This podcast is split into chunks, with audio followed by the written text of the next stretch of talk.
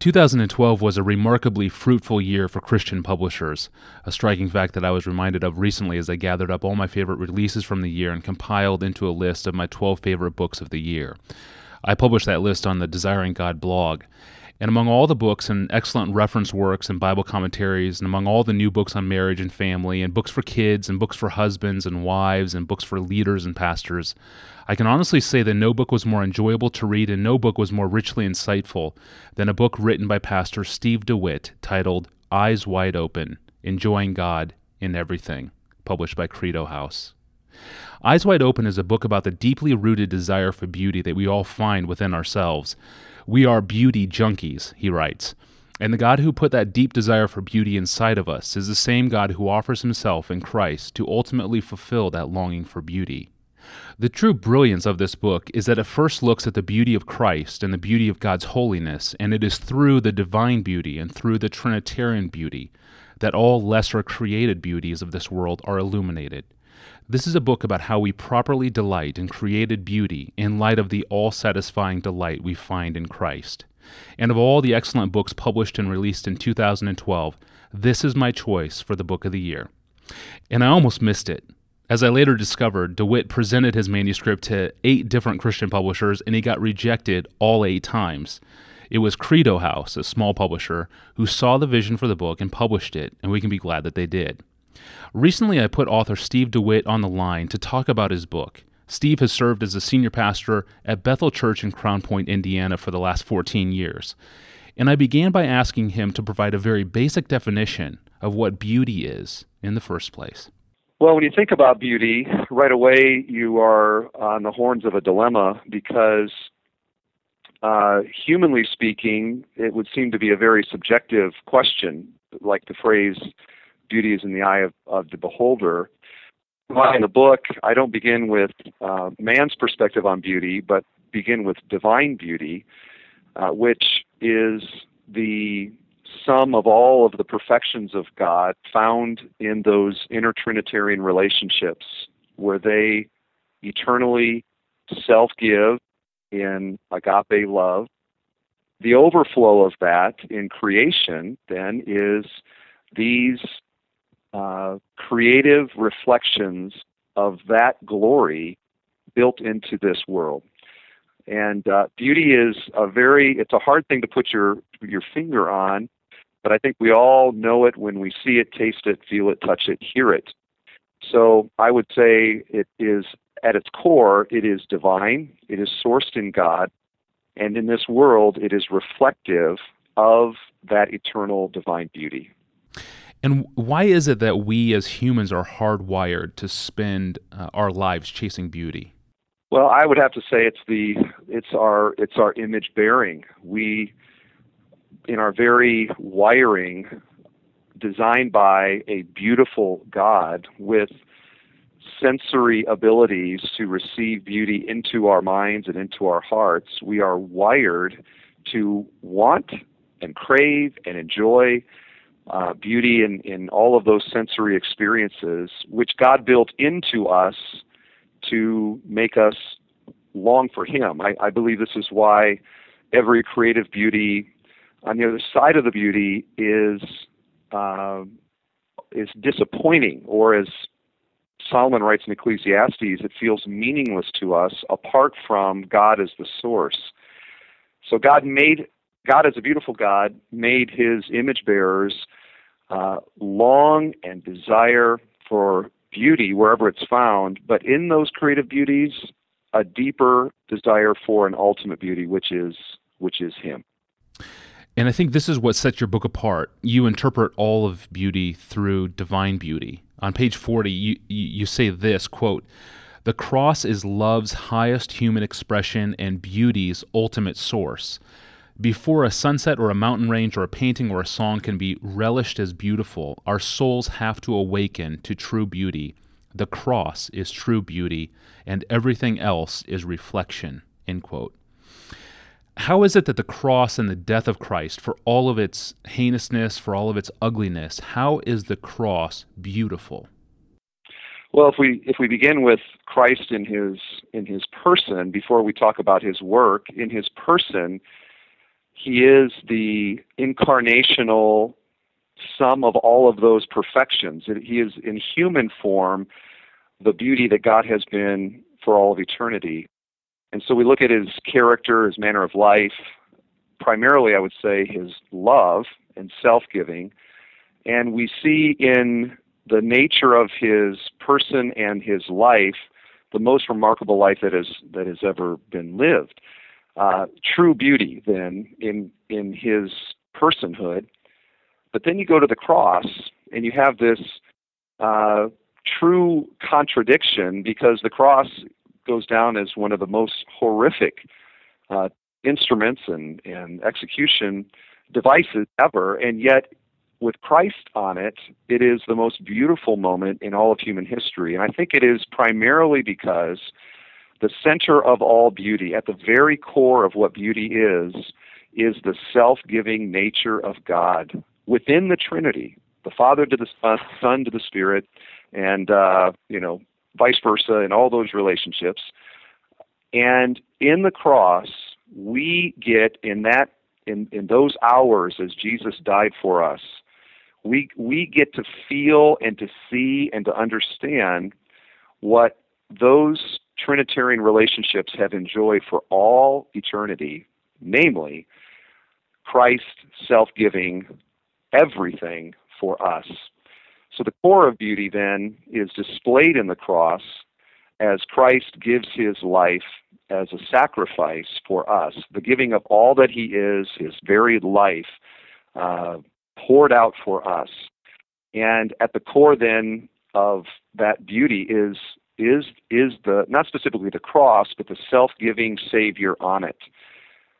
So that I go on to say that until you understand that as as ultimate beauty, we we fail to understand that all the other beauties that we enjoy, from mountain ranges to coffee cups of coffee to whatever, are reflections of that ultimate beauty as found in Christ. In what particular ways does the fall, the entrance of sin into creation, how does that impact us as beauty junkies? I mean, particularly in how we perceive and use or misuse created beauty. If you go back in the story, I think Adam and Eve experienced the beauty of God. They saw him, walked with him in the garden, and saw the beauty of the sunrise and and uh, the plants and food and all the rest, uh, sexuality. They saw all of those things properly. They saw them as expressions of the goodness of this beautiful, wonderful, wonderful God. But in the fall, then, uh, part of what fell is this this beauty, desire, and craving, so that now image bearers as Romans 1 says, we worship, we long for created things rather than the creator. So beauty now becomes very possessive, uh, so that the, the, uh, the fallen man uh, craves the beauty of a woman to possess her for himself. The fallen man uh, has to take a picture of the sunset in order to capture it, to have it, to possess it uh, to buy the expensive painting and to hang it on the wall. And on a, you know, the, the, the, the Ferrari in the garage, whatever it may be, we don't merely want to see beauty or experience it. We now want to possess it for ourselves. And I would say that that is part of the effect of the fall on beauty junkies like us. Think of the ills of society where you have uh, the, the the beautiful people in Hollywood who apparently have everything that anybody could ever want, dying on a regular basis of drug overdoses. As an example, uh, here you have people that, uh, humanly speaking, have achieved, have accomplished, have money, power, are themselves beautiful uh, in the eyes of man, and yet it doesn't satisfy them. And I think that that's if there's a if there's a core problem that we have with beauty is that we don't realize that it ultimately is disappointing because we want we not we want to possess beauty and we want to derive meaning from created things rather than the creator. We get back to that Romans 1 how fundamentally flawed we are and yet we can't help ourselves, so that the the the the drug abuser continues to try to have another high, and the uh, the, the the music people keep going to another concert, another concert, another concert, thinking maybe this one will be the one that will be ultimate. And uh, the sex addict, another experience, another experience, another experience. But on the other side, always always longing for more. I love the. I have a little quote from Tom Brady in the book where, after he'd won, I think three Super Bowl rings, he was interviewed by 60 Minutes, and and he says in there after winning three Super Bowl rings, and here's a guy, you know, he's good looking and and he's got all the things that guys could ever want. He says, you know, I just don't think this can be what life is all about. And they say, well, Tom Brady, then what is it all about? And he says, you know what? I really wish I knew. And it just, to me, that's the indictment on on our cravings and our longings apart from God. We cannot escape Solomon Ecclesiastes. It's meaningless. And yet, at the same time, there's an ongoing struggle in the Christian life. Um, how hard is the battle to be personally convinced every day, day after day, that Christ is the most satisfying and beautiful thing, most beautiful person in the universe? Well, I can I can speak for myself. This is the daily battle: is to remind my heart that I am not here for myself. Um, this is where the ministry of John Piper and I think has been so helpful. It's when my satisfactions are in God that I experience then that that kind of pleasure that God intended with a right relationship with Him. And I I know that uh, if I may quote John Piper one more time, here I am in desiring God. I probably should do so. Uh, I remember him saying that when he wakes up in the morning, Satan is sitting on his face. And what he meant by that is that every day we wake up, the flesh is trying to convince us to live for something other than what is ultimate. And uh, Christ is ultimate. He is the he's the as I say in the book, the beauty is a breadcrumb trail intended to chaperone us back to the beauty of Christ as the one that our hearts truly long for. And if we allow if we allow beauty to do what it was intended to do and understand why it's here, I think it can be a very vibrant part of a daily walk with, with the Lord.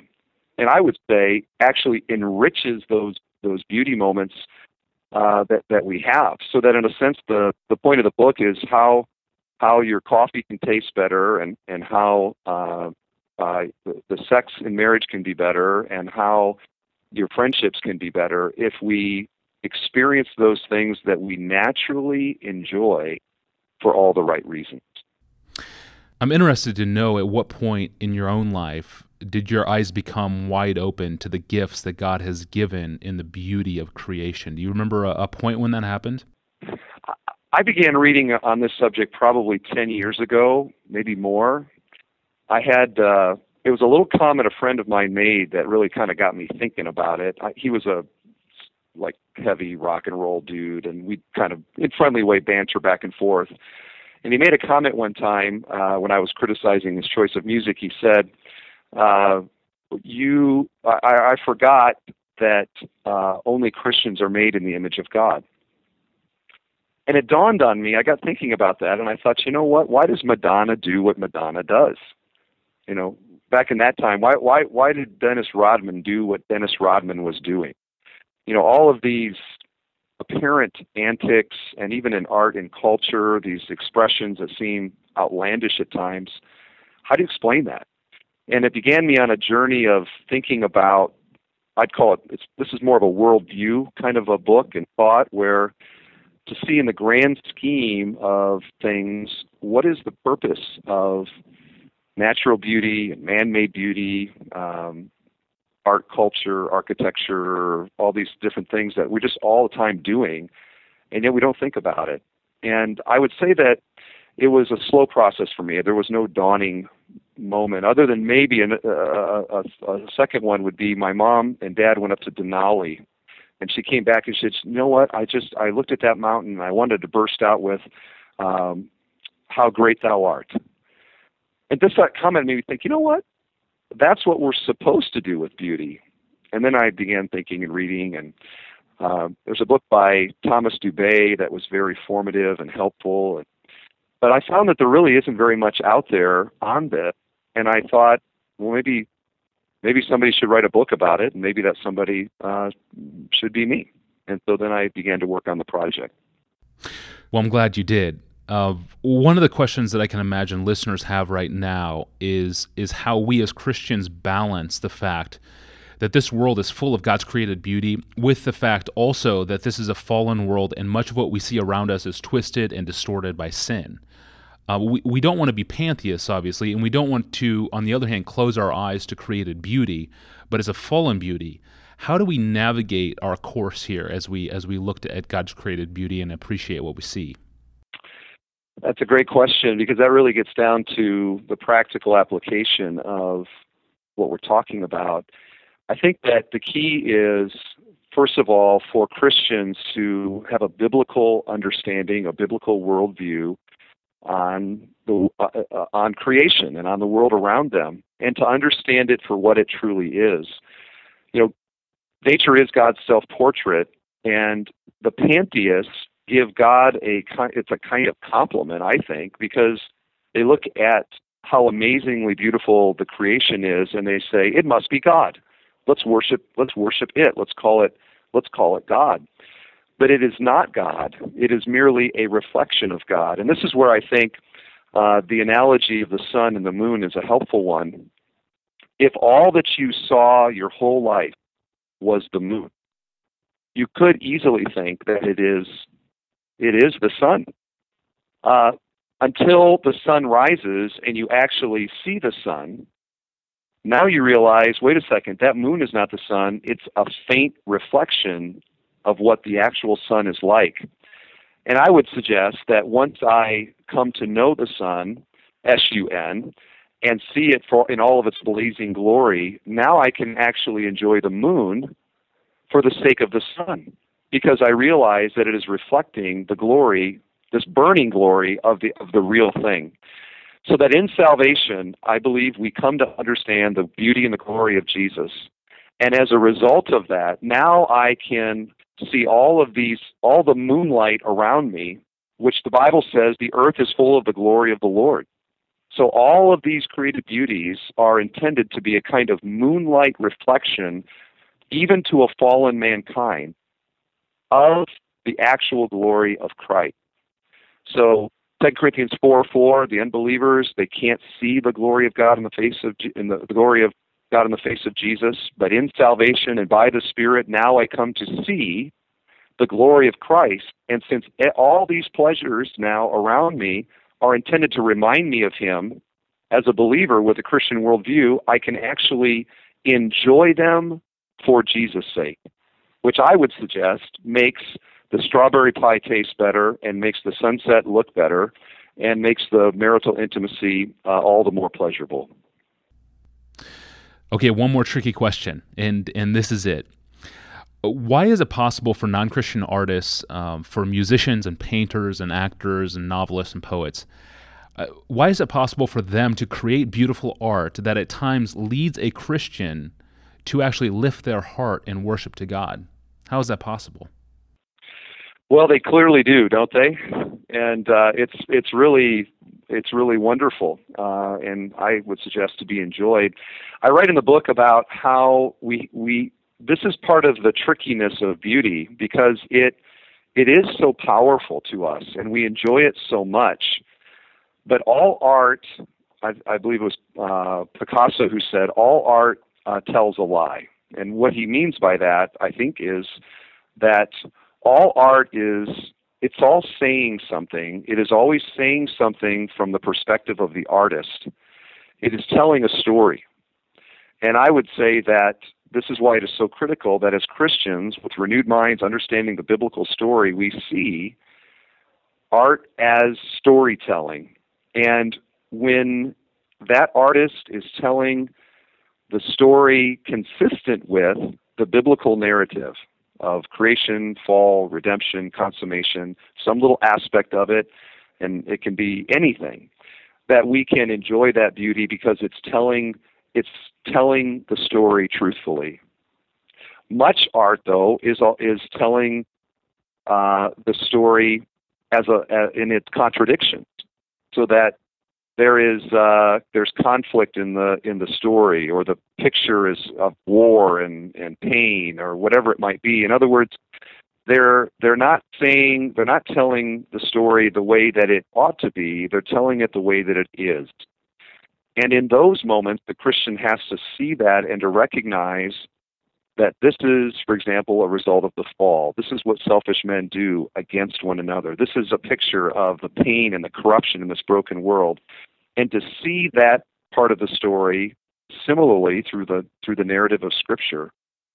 And then I would thirdly say that uh, there is art that uh, tells the story from the perspective of uh, the way that it's not supposed to be.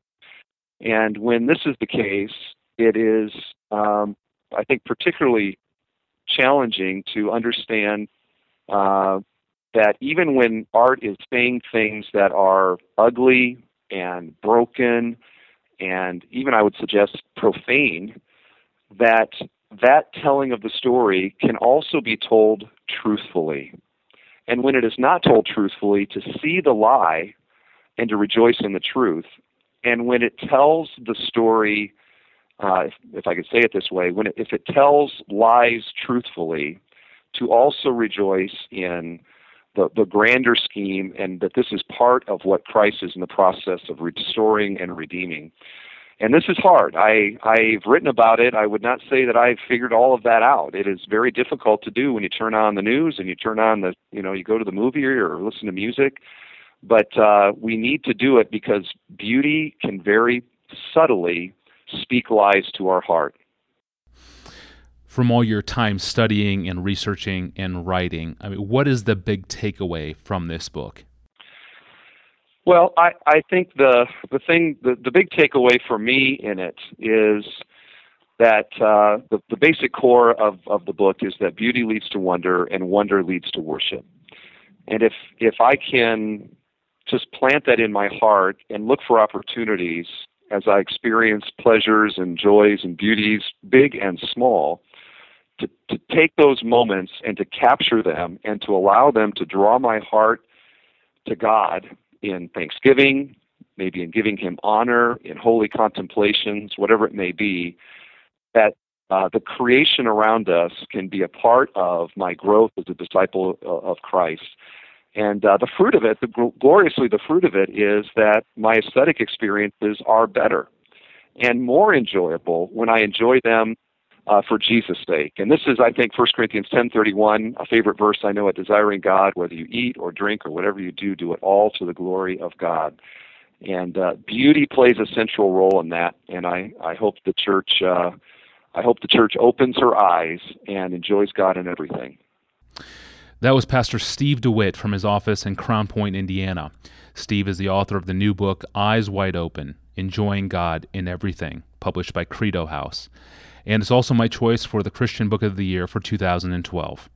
You can find my entire list on the Desiring God website by searching Top 12 Books of 2012 in the search bar of the website. Thank you for listening to this episode of the Authors on the Line podcast. This free podcast is supported, produced, and distributed by Desiring God in Minneapolis. You can subscribe and find a full archive of episodes by searching for Authors on the Line in the iTunes Store, or watch for new episodes online at desiringgod.org forward slash blog. I'm your host, Tony Reinke. Thanks for listening.